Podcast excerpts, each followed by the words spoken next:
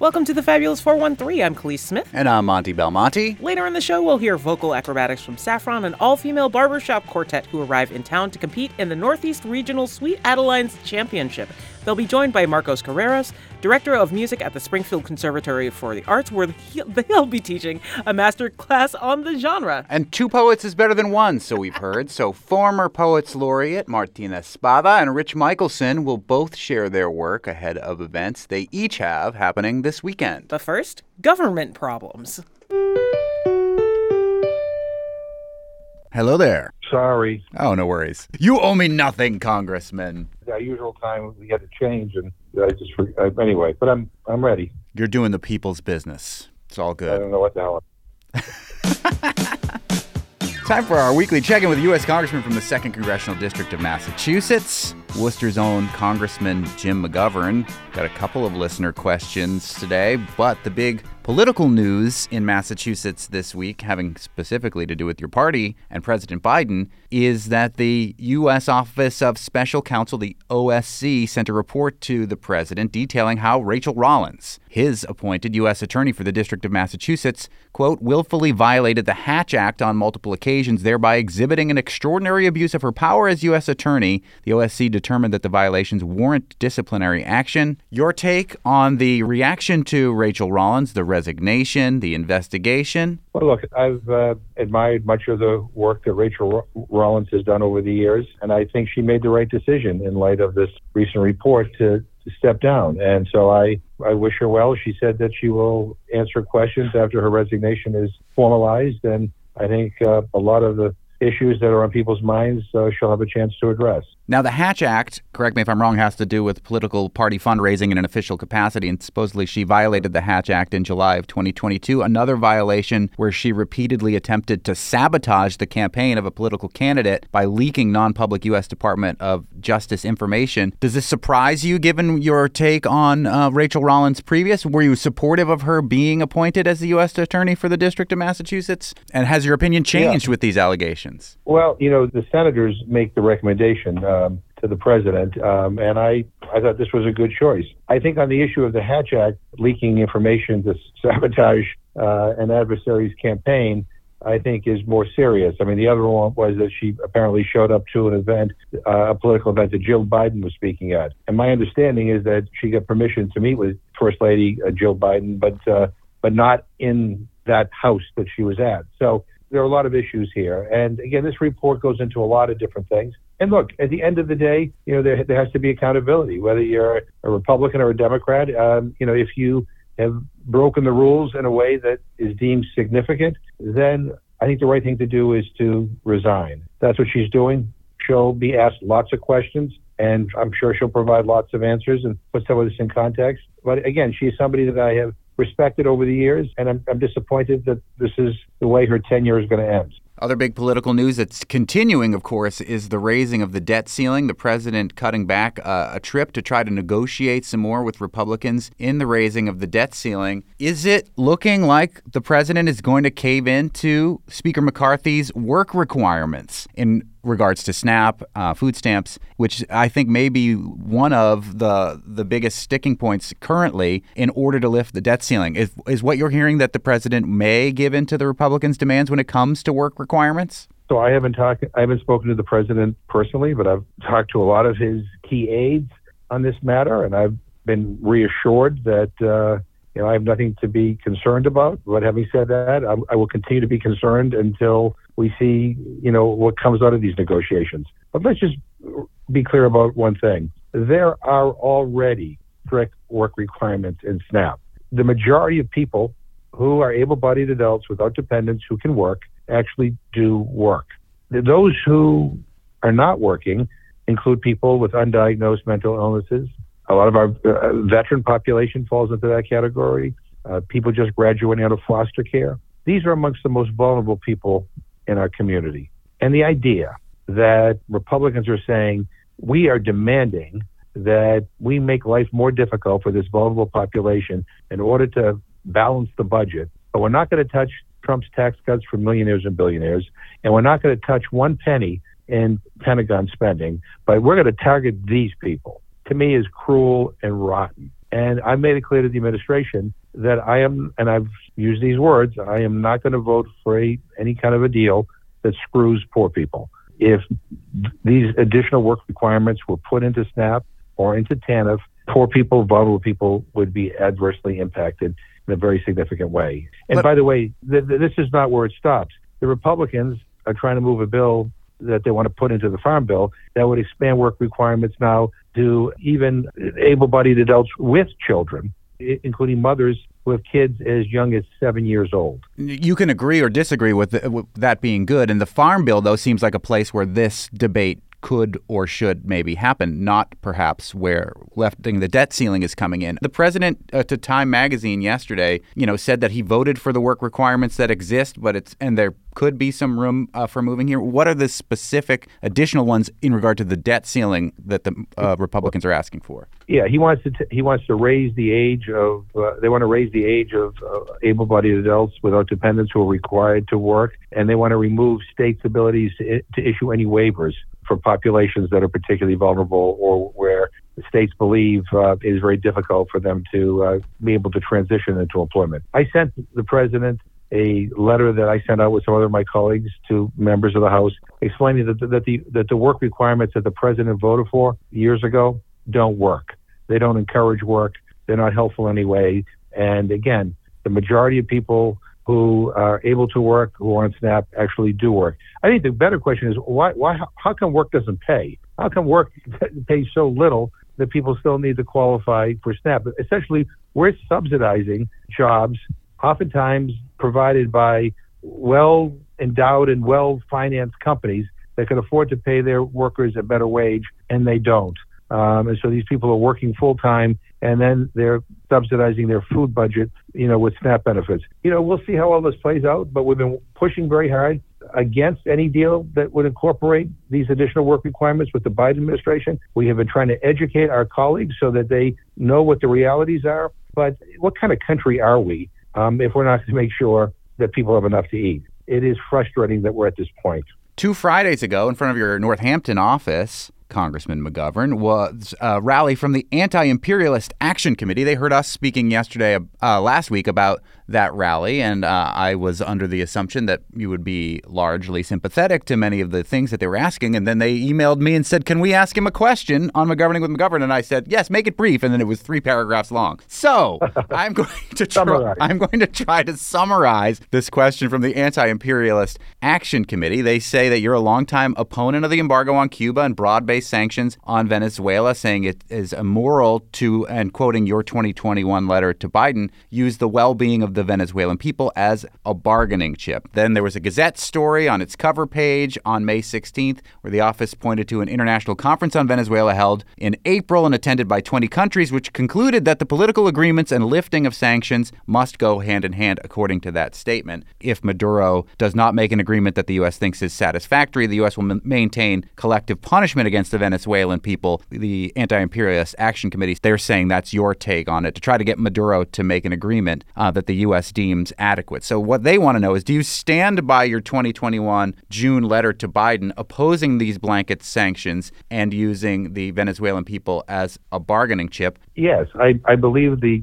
the across the board sanctions ought to be lifted on Venezuela and on Cuba. Boy, I've spent a lifetime on Cuba in particular trying to change our policies. So the answer is yes. So now, then they say why um, they're con- they're your constituents, and they're asking that you sign on a letter that clearly calls on the Biden administration to immediately lift U.S. economic sanctions as its primary focus. That's consistent with your own words that the well-being of the Venezuelan people should not be used as a bargaining chip. What is keeping you from signing on to this letter? I believe there are other uh, members of the House who have signed on to a similar letter. Is there something keeping you from signing on to this letter? Yeah, I, I didn't think it was the right letter to send at this at this particular time. So the letter went out. Twenty members of Congress signed the letter. To me, that's an indication that we need to do some work. And so this is a matter of tactics. What I'm trying to figure out here is, you know, what is the most effective thing we could do now if we can't get all the sanctions lifted all at once?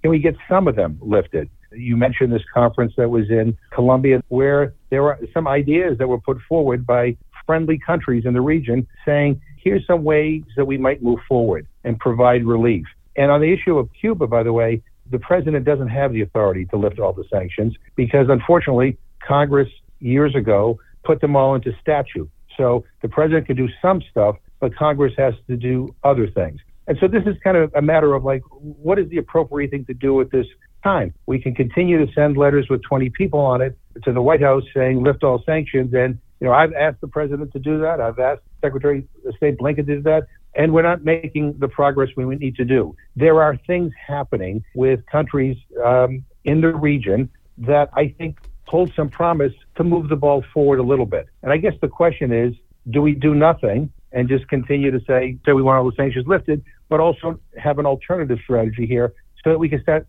peeling off some of these sanctions. I'm not advocating that the only way any sanctions relief can happen is if the U.S. gets Maduro to cry uncle. And I mean, I'm not a big fan of Maduro. His human rights record is horrific, but that, that's not what this is about. We need to kind of respect some of the positive things that are going on, trying to get us to a solution. And by the way, with some support from the Maduro government, they're open to some of these options. So this has to be a little bit more nuanced. I apologize that you know I'm you know the people are disappointed, but I mean I I mean I have a I have a record on these things, and you know we don't agree. Sometimes friends don't always agree on everything. You know, so be it. Well, let's try to find ways to work together. I don't know if that's a satisfactory answer or not, but I'm sure they'll they'll send another strongly worded letter to you and to me. Um, but I did my best to synthesize yeah. their questions there. It's, these are these are friends I admire and people I respect. And their advocacy, by the way, um, is one of the reasons why we have moved more openly and why my office has moved more openly on trying to resolve some of these issues. So this is not a criticism of them. We just have a different uh, sense of what the appropriate tactic to get the Biden administration to move on some of this stuff is right now.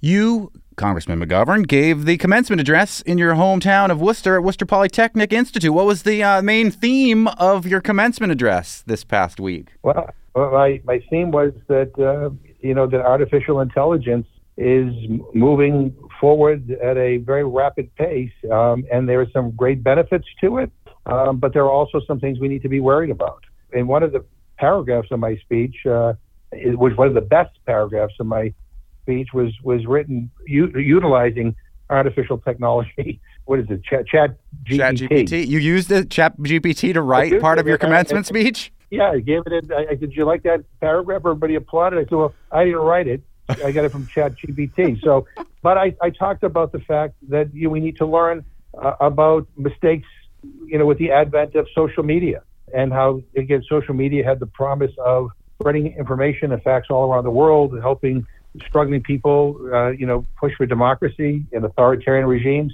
But we've seen how it's been twisted and been been manipulated. AI can be the same thing. So we have to have the discussions now about what are the reasonable constraints.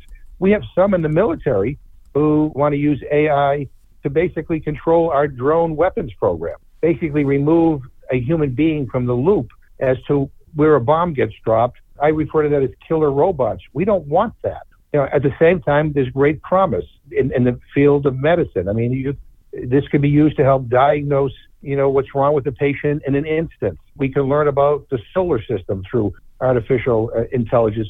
So many positive things, but we need to have these discussions now about where we want the limits to be. Because if we don't, it'll be out of control and it'll be too late to put the genie back in the bottle. You, Congressman McGovern, are a member of the the Congressional Robotics Caucus, and Sam Altman, who's the CEO of OpenAI, was on Capitol Hill testifying, saying he wants the Congress and the world to regulate AI. Were you a part of that hearing? I wasn't. I'm not on that committee. But um, he raises some important points. Again, you know, one of the things that he talked about was that how artificial intelligence was being used to to basically replace jobs for people. I mean, uh, IBM was laying off thousands of jobs. Google's going to follow. You know, technology is, is a double-edged sword. I mean, there's humans ought to control technology, not the other way around. We're even seeing now that artificial intelligence can be used to replicate your voice so uh, yeah, I know. I mean, I'll be out of a radio job very shortly. No, I know, but it could take your voice as you're speaking now and be able to turn it into an entirely different presentation. You think about all the misinformation that has been put out there on social media, all the conspiracy theories, and if you add this to that, that brings us to a whole new level of misinformation. So I'm, I'm co-chair of the robotics caucus. I'm, I'm a big believer in moving forward with technology as long as it's doing good stuff. WPI is a school that among other things, has an incredible robotics program, and you know is a, a, a leading um, a leader in so many other new technologies. But as I said to the students, you know, don't switch off your conscience um, as we pursue AI and other technologies. I mean, we, we need to make sure that what we're doing um, is not just profitable, but we, we need to make sure that what we're doing is actually good. I got a good reception. It was either they appreciated the speech or they were just glad it was over. Yeah. But anyway, it was it was a great honor to to be able to be the commencement as a speaker at WPI. Congressman Jim McGovern, the congressman for the 2nd Congressional District of Massachusetts. You can send questions for the congressman, be you part of an anti imperialist collective or just an individual citizen. We love, we love them. The Fab 413 at nepm.org or 1 800 639 9120 for a text. Thanks as always, Congressman. We'll talk to you again next week. All the best. Be safe. Later in the show, the all female barbershop quartet Saffron, as well as Marcos Carreras, director of music at the Springfield Conservatory of the Arts. They'll be in studio to give us the rundown on the Sweet Adelines competition happening this weekend and perform barbershop quartet music. Yeah, and cautionary tales throughout sci fi, just saying. Just Yeah. And up next, two, count them, two Poets Laureate Martín Espada and Rich Michelson have two events happening this weekend and perhaps a couple of couplets for us as well. You're listening to the Fabulous 413 on E NEPM. Welcome back to the Fabulous 413. Joining us from Shelburne, Massachusetts, UMass Amherst professor Martín Espada. Martín is known for his award winning poetry as well as his social activism, and this Saturday, May 20th, he'll be sharing work from his National Book Award winning collection, Floaters, as well as some new work at a special intimate performance at the Lava Center with local poet Mishi Serrano. All proceeds will benefit the Lava Center in downtown Greenfield, particularly the many spoken and written word programs the center provides. Also joining us in the studio is the National Jewish Book Award winning poet from Northampton, Rich Michelson. Rich has just released his first full length poetry collection since winning the National Jewish Book Award for The Language of Angels in 2018. The new book is called Sleeping as Fast as I Can. Rich will be reading at the Forbes Library, also on Saturday, but earlier, so you can, you can go to both. both. events from 2 to 4 as part of a Voices of Poetry event. And he has a national Zoom reading on Sunday, May 21st, for about 30 synagogues around the country. Welcome to the Fabulous 413, Rich Michelson, and welcome back, Martín Espada. Thank you, thank you, and hey, Thank Martín. I feel like we should flip a coin to see who gets to read a, po- a poem bring a- first, but I did didn't have a bring a coin to me, so I'm going to flip a post-it notepad. This will be marked as heads, this will be marked as tails. I really should be filming this. And whoever, um, who, uh, Rich Michelson, since this is your first appearance on the show, you get to call it in the air. Who reads first? Okay. All right. Martín. Oh, I'm sorry. Supposed to say heads or tails. there we go. Ready? Try again. Okay. Heads. Heads it is. That one time it didn't flip. So now you get to choose. Do you want to read first or defer to Martín? This is just like the American football. Martín, you want to read first or second? It's up to you. That's not how I'll this works. third. That's not how it works. We're, gonna fr- we're friends. We're buddies. We read together. And you, well, here's I'm going to Okay, make the executive decision now because you both grew up in the same Brooklyn neighborhood. And Martín, you are going to read a poem that has to do with that neighborhood from your National Book Award winning book, Floaters. Yes, uh, we could certainly begin there. Um, uh, Rich and I were both born and raised in the East New York section of Brooklyn, in the Linden projects, in my case. And um, I grew up in an activist household. My father, uh, Frank Espada, was a documentary photographer. He was also a community organizer and uh, a leader, some would say the leader of the Puerto Rican community in New York during the 1960s. So um, that's the setting of this first poem. It's uh, an early morning in 1968. Death rides the elevator in Brooklyn. On a winter morning in 1968, my father left to walk the picket line. He rode the elevator in his black coat, hood over his head, in the hour before daybreak. On the third floor, the doors opened. A white man waiting for the elevator stood there, peered at my father in his black coat and hood, in his brown skin, then screamed and fled. The doors closed. My father laughed on the picket line that morning. He laughed for years. The guy thought I was death, he would say. Death rides an elevator in Brooklyn. Mugger, death. Militant, death. Puerto Rican, death. Listening to the story, as the screaming man screamed louder with every telling, I never thought one day my father would be the man standing there waiting for the elevator doors to open. He did not stare or scream or run. He stepped into the elevator and the doors closed behind him. That is the National Book Award winning poet, UMass professor, and Shelburne resident Martín Espada, who will be reading at the Lava Center on Saturday as a benefit for the Lava Center and especially the spoken word programs they have there. And talking about the neighborhood that our other guest and Martín both grew up in. Which neighborhood is it in Brooklyn? Uh, East New York, Brooklyn. Uh huh. There's a TV show about it now, but I haven't seen it. And but you two, Martín Espada and Rich Michelson, did not know each other at that time, correct? We did not. We met in Amherst, Massachusetts, of all things. uh you know, in that neighborhood, you had two choices: you learned to fight or you learned to write. Uh, we both took the uh, second option, and we met when I followed Martín as I think we knew each other before that, but we when I followed him as poet laureate of Northampton. Yes, both former poets laureate of Northampton. Um, and I got to know you, Rich, um, from a segment we developed on the Bill Newman Show on WHMP that we jokingly called NPR. That's right. Northampton Poetry Radio, and we kind of made fun of NPR, and I still do, even though I'm here. Um, right, right, but we didn't want NPR people to know we were calling it that. You just blew it. I blew You're it. trying to put your competition out of business. I can Uh, tell. no, But no, I we're just- also- we don't have enough trouble in our lives, and we go seeking more. I know, but I also got to know uh, Martín through that as well, and you know that segment and Martín's poetry and your poetry um, helped to enliven a part of me that I didn't realize how much it appreciated poetry. A lot of there's not enough focus, I don't think, in this country, especially in the public education system, on how important poetry is and could be. And I, I thank you for exposing that to me and for turning me onto that later in life. Well, thank you.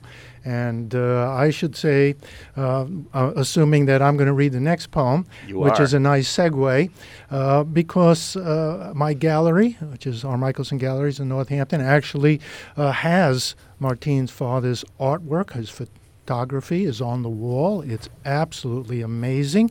Uh, and I was honored to uh, get to, before his father died, he gifted me with one of his photographs of the old neighborhood, of our old street. Uh, and um, we actually, the poem I'm going to read is called Neighborhood Villanelle. For those of you who don't know, a villanelle uh, is uh, you, you'll kind of get the uh, the gist of it. It we repeat the last lines, alternating. Most people know "Do Not Go Gentle Into That Good Night" by Dylan Thomas, probably the most famous villanelle. Uh, but uh, I'm pleased to say that the actor Ray Burke, many of you will know as the principal in Wonder Years, on Airplane, etc., read this poem. Uh, and behind him were um, were photographs that Martín's father took of the neighborhood.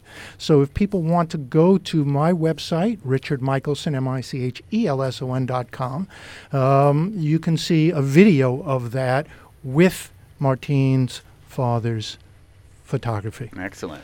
Uh, this is called Neighborhood Villanelle. In this neighborhood, you'd better learn to fight, my father says.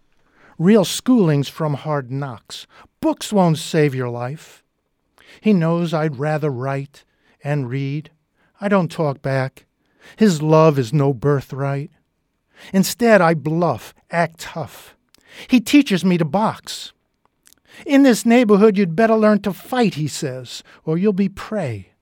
Better tough Israelite than studious black hat, defenseless orthodox. Books won't save your life. I know you'd rather write. Next day was Hanukkah, the festival of lights.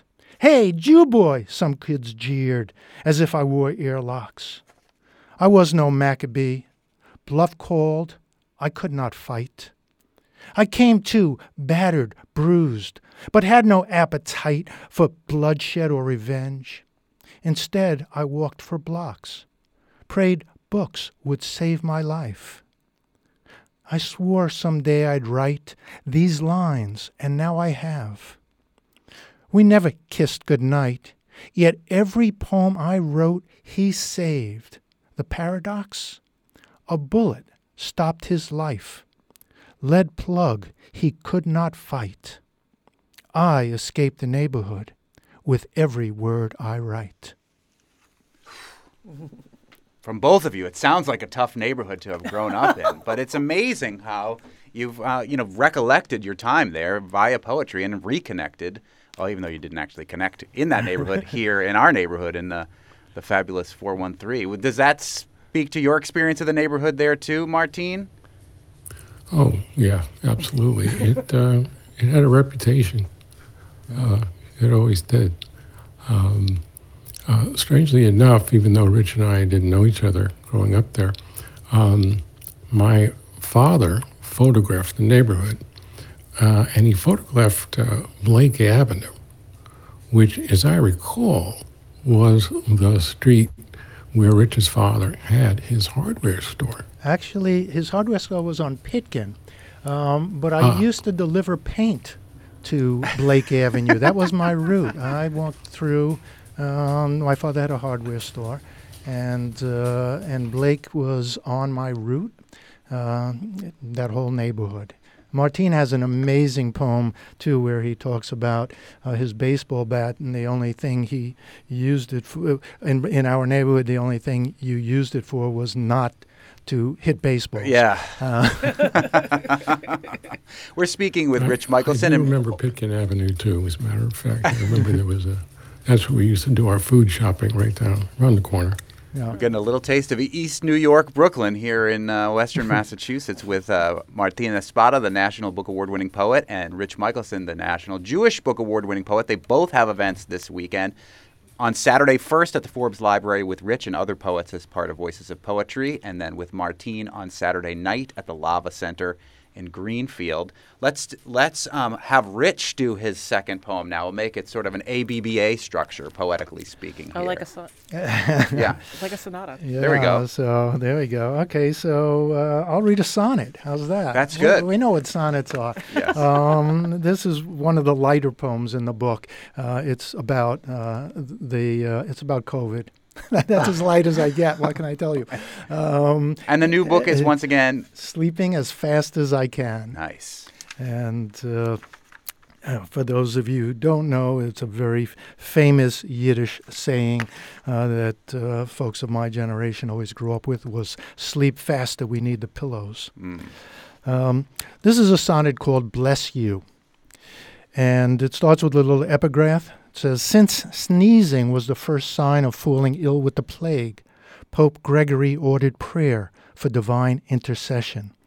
And that, in fact, is the beginning of why we say, um, bless you, or Gesundheit, um, when people sneeze. It started with the Black Plague. And uh, this is bless you. Gesundheit, Great Aunt Frida calls out. Each sneeze, another occasion for my soul to abandon my body. I hurry my index finger under my nose horizontally, blocking both nostrils as tutored, so evil can't seize and inhale to fill the void. Denying the devil his due, Frida dubs it. She, who at sixty to my six reflexively worries her brow, reaches towards a box, a box of Kleenex and spits over her shoulder. I mimic, patoo, patoo, but two. Tonight, eight years older than she was at her death, and dining curbside to curtail the coronavirus, I hear two tables over, ah, chew. And for the first time in years, measure the distance between superstition and truth. Around me, panic, as mid forkful everyone freezes. May God keep us upwind from all airborne diseases. That is poet Rich Michelson from Sleeping as Fast as I Can, who's going to be at a poetry event in Northampton at the Forbes on Saturday at 2, and then reading for over three dozen synagogues. Oh, well, let's say 30 synagogues. It was two dozen. It just keeps Well, climbing. was 10 minutes Um, ago. Yeah, who knows how many synagogues could have signed on by now. Yeah, and you don't have to be Jewish to sign on. Anybody can join us on Zoom. And we're also joined by his neighborhood. Uh, uh, uh, they weren't friends then, but they're friends now in our neighborhood. Uh, poet laureate of Northampton as well, Martín Espada, the National Book Award winning poet, who has an event on Saturday night at the Lava Center. And you are going to be reading from your book Floaters, but as well, you'll be uh, sampling some new poems, and we get to hear a new poem right now. That's right. Um, you might recall my wife, uh, Lauren, uh, is a uh, poet and a teacher. Uh, she, uh, among other things, volunteer teaches creative writing for women at Northern Hope, which is a rehab center in Greenfield. Um, in the past, she taught adult literacy at a similar place in Paterson, New Jersey. Um, she is the tutor in this poem, new poem, and it's called Gonzo. Everybody knew Gonzo, his cigarettes and cologne, his gold crucifix, the white t shirt he wore to every meeting. They leaned closer to listen whenever he spoke in the circle at the rehab center, some with eyes shut, seeing his confessions of addiction's demons and sobriety's angels uh, at war. No one knew Gonzo signed his name with an X. The tutor at the rehab center held up flashcards and sounded out the letters A, B, C. There was no alphabet song in Gonzo's head, no teacher at the blackboard. He said the letters one by one. At the letter S, he stopped. The tutor studied Gonzo's nose, long but not as long as the nose of the Muppet with the same name. S, she said again. Gonzo had no front teeth, no place for his tongue to go. He puffed and sprayed, a man unable to navigate the river of his own name, Gonzales. He hid his face in his hands, unlettered cards in his head, as if the tutor could not see him now. A sob surged through him, a beast chained to the rock of his ribs for fifty years, since the days the roosters woke him up for school in Puerto Rico. He wiped his face clean. Gonzo was clean. Clean fingernails, clean shaven, clean white shirt. The tutor waited, thinking. He doesn't know his letters, but he knows every street in Paterson by name. She squeezed Gonzo's wrist so his eyes met hers. She said, You are intelligent. She held up the next flashcard. She said, Say T. Amazing. Brand new poetry from Martín Espada, Gonzo. We're honored that you would uh, read that here with us on the Fabulous 413. You can hear Martín in an intimate setting at the Lava Center to, uh, Saturday night in Greenfield, a benefit for the Lava Center. And before that, stop by the Forbes Library in Northampton and see Rich Michaelson as he's reading as part of the Voices of Poetry event at 2 o'clock. Thank you so much for sharing your poetry with us here. Thank you. And for those of you who venture occasionally outside of the 413 area, Martín and I will be reading together on Martha's Vineyard this summer, J- July 20th. Come see us. I'm going to have to mi- schedule a vacation there All right. then. You can't. Yeah, nope. right. Nope. Thank you both No, so Monte. much. Coming up next, we'll have some acapella in the studio with Saffron, an all New England, all female barbershop quartet competing in Springfield this weekend. You're listening to the. Fa- oh, yeah, you are listening to the Fabulous 413 on NEPM. I remember where I am.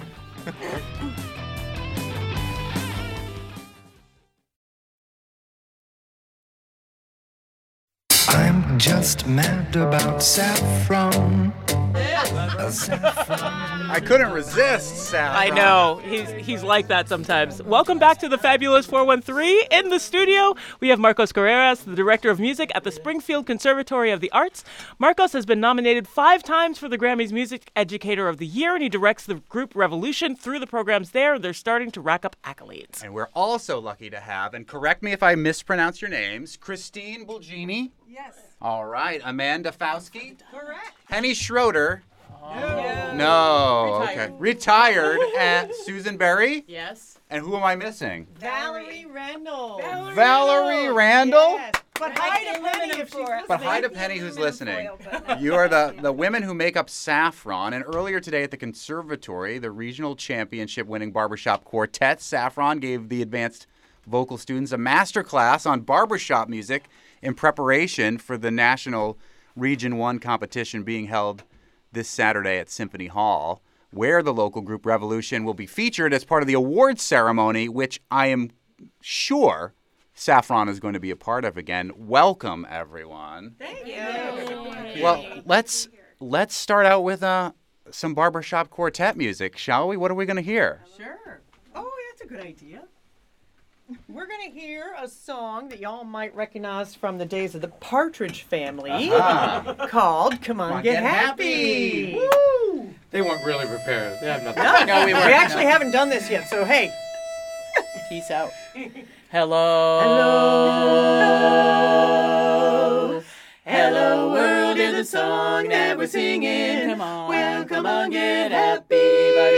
What, what, what a, a loving is what we'll be bringing. Come on. Come on, we'll make you happy. Come on, come on, come on. We had a dream we go traveling together. Spread a little love and then we keep moving on.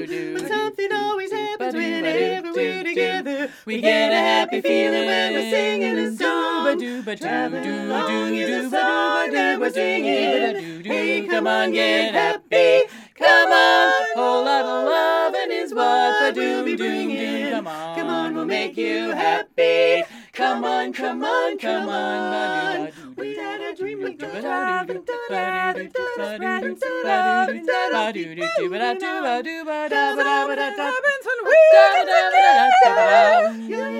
singing a song, come on, come on. Baba doo ba gotta come along with me, baby. Come on, come on, yeah, yeah. Traveling along is a song we're singing. Come on, come on, come on, come on, come along. Come on, come on now, get happy, yeah,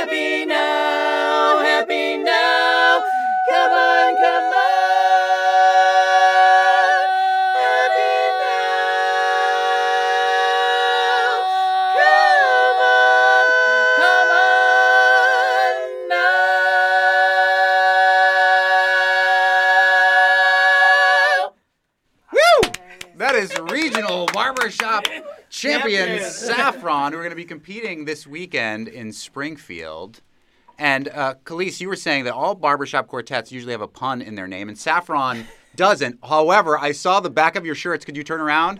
the back of the shirts from Saffron all say the Spice Girls. Oh so the pun, the pun exists. Now, Marcos Carrera, who is the director of music at the Springfield Conservatory of the Arts, you brought them in to work with your group. Tell us about your group and what happened today with this partnership. Well, it's a gift to have a master class with four masters, and their coach joined us as well, and uh, one of the directors came to, to work with our students for about 90 minutes.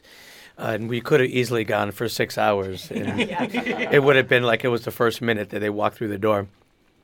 We learned really what it takes to perfect every detail on a note, every phrase, diction, vowels, and um, we talk about that every day in our school. But to hear it from seasoned veterans, you know, like children, Seasoned veterans like Seasoned Saffron. vet- you like that? You like that? You like that? Pun intended. Pun intended.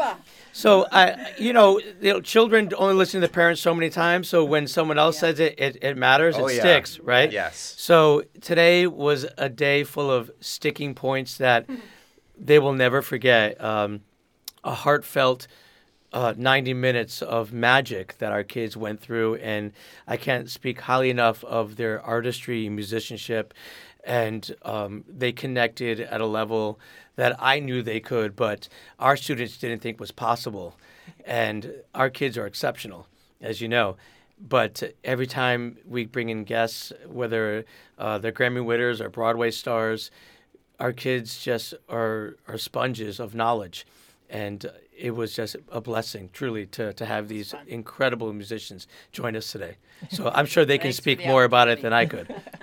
we felt blessed. Thank Yeah, tell us great. about. Step forward there and and reintroduce yourself and tell us what it was like. Uh, whoever wants to talk about working with these kids. Sure. And Is this something you do frequently? Uh, mentor younger people in this type of music? Uh, hi, I'm Christine. I'm, I sing tenor, uh, which is the high part of the barbershop chord. And uh, we don't get that many opportunities to work with young singers, but it is such a blessing.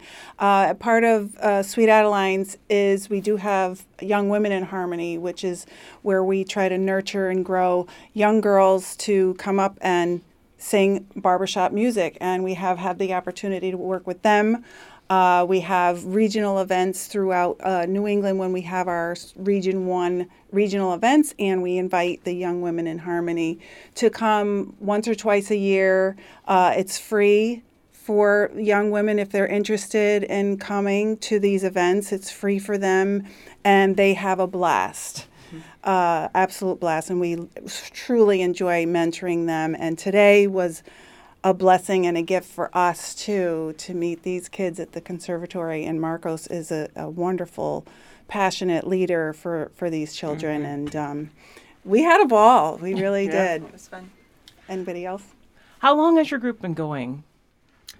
There's already a retired member we found out. I know. must be- Go Penny. Hi, Penny. we formed You have to go up there. Just- 2014. 2016, No, 14, before that. 24 2014, Nice. 2015.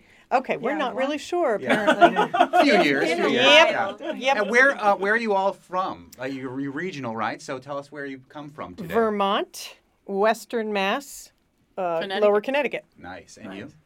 Lower Connecticut. Connecticut. Both lower Yep. Connecticut. Okay, Yep. great. Two thumbs. Yeah, two thumbs for lower Connecticut. Two Forget thumbs there's up. no visual in here. Oh yeah. So we rehearse about uh, what every other week at try. Val's in Massachusetts. So it's two hours for the Connecticut group to come up to Val's, and about Two and a half. two and a half for Christine to come down from That's commitment. uh, from Vermont. Centralized She's in- she's locations. Central, yeah. There you Yeah, yeah. And where in Western Mass are you from? Uh, Dalton, Massachusetts. Oh, nice. Yep, the Yeah. Berkshires. The Berkshires. Occasionally, there's hiking going on and yodeling while we're hiking. I'm sure- And the pool. And the the pool. pool. It must be amazing to be hiking in the Berkshires and hear a barbershop Oh, yeah. quartet coming down the trail. But it's good training too, because like like doing it, dur- singing during other activities like helps with like breath control and a bunch of other things like like Altitude gain. Khalees is a singer, if you didn't Oh. gather. that. contralto. Yeah, there you go. Well, coming up, we've got more with Marcos Carreras and the group Saffron, who'll be competing this weekend. We'll hear about what Sweet Adelaide's is if people haven't heard about that before, and we'll hopefully get to hear at least one more song before we're through. You're listening to the Fabulous 413 on, On NEPM.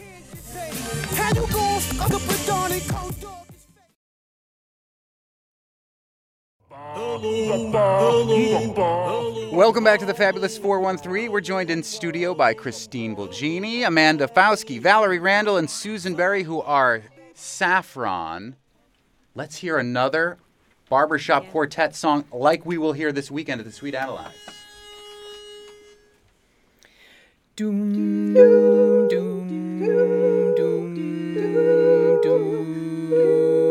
doom. Yesterday it felt the world was about to end. New song. Looked as though it wouldn't last out the year. Yesterday disaster waited around the bend.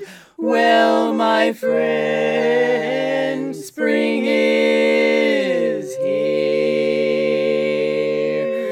And now we're back in business in 83. Let the good times roll. Bum, things bum, were bum, out of hand. bum. Now they're under control. Bum, bum, bum, bye, blue. So long, adversity. Happiness. Hello, we say hello. Keep the status quo, the status quo permanently. So, oh, oh, bum, bum, bum, bum, bum, business bum, and bum, bum, overnight. bum, bum, In bum, demand. Well, alright. Business is just dynamite. Let the good times roll. Bum, bum, bum, back to usual. Let the fun resume. Let the fun resume. No more doom and gloom. No doom and gloom. Bye bye bust. Hello doom. Back again like a boomerang. Same old stand, same old gang.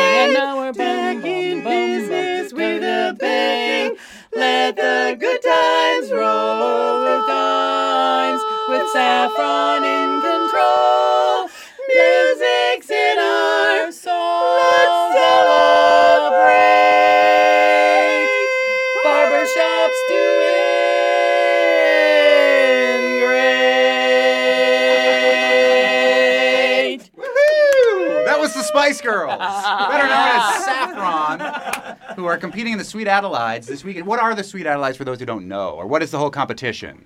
Sweet Adelines is a worldwide international. Oh, I'm so sorry. Sweet Adelines is a worldwide international um, organization dedicated to music education and barbershop, the barbershop Art craft art form, and teaching women and young girls how to sing and use their voices properly and enjoy these crazy chords and the sounds and overtones and ringing that can Yeah, happen. that was awesome to hear it in the studio, the overtones and the ringing. Like, it hit Yeah. the right note to make the whole studio vibrate at Yeah. one point. Yeah. I was going to say like specifically women in in barbershop and and choral music, which is wonderful because like they're people forget that like everyone can have access to this. Yes. And one Yeah. of the beautiful things I think about um, barbershop as opposed to a cappella, which I did throughout college, so, and I was going to ask you about music direction, but running out of time, um, is like there's beautiful things that can happen with timbre of voice and texture in quartets that doesn't always happen with like larger groups because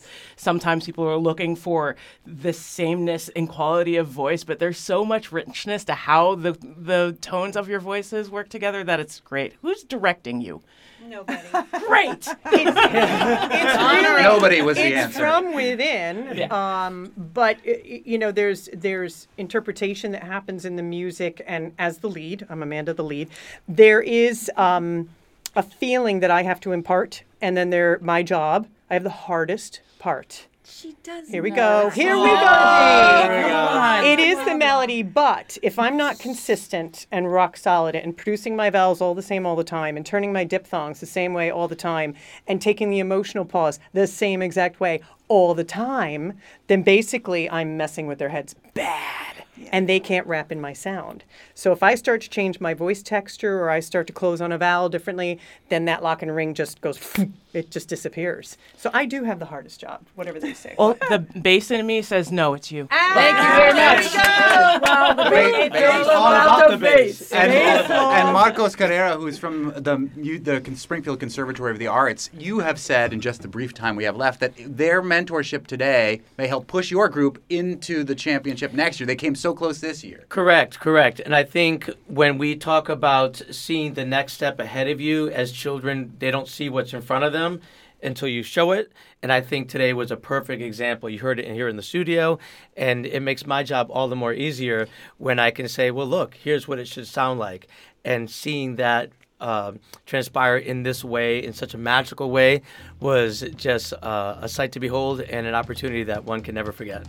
That's Marcos Carrera from the Springfield Conservatory of the Arts. And Saffron, thank you all so much for joining us today. You can see them perform this weekend. at Yes, Symphony tomorrow Hall. at Symphony Tomorrow Hall at Symphony Hall. at 3:19 p.m.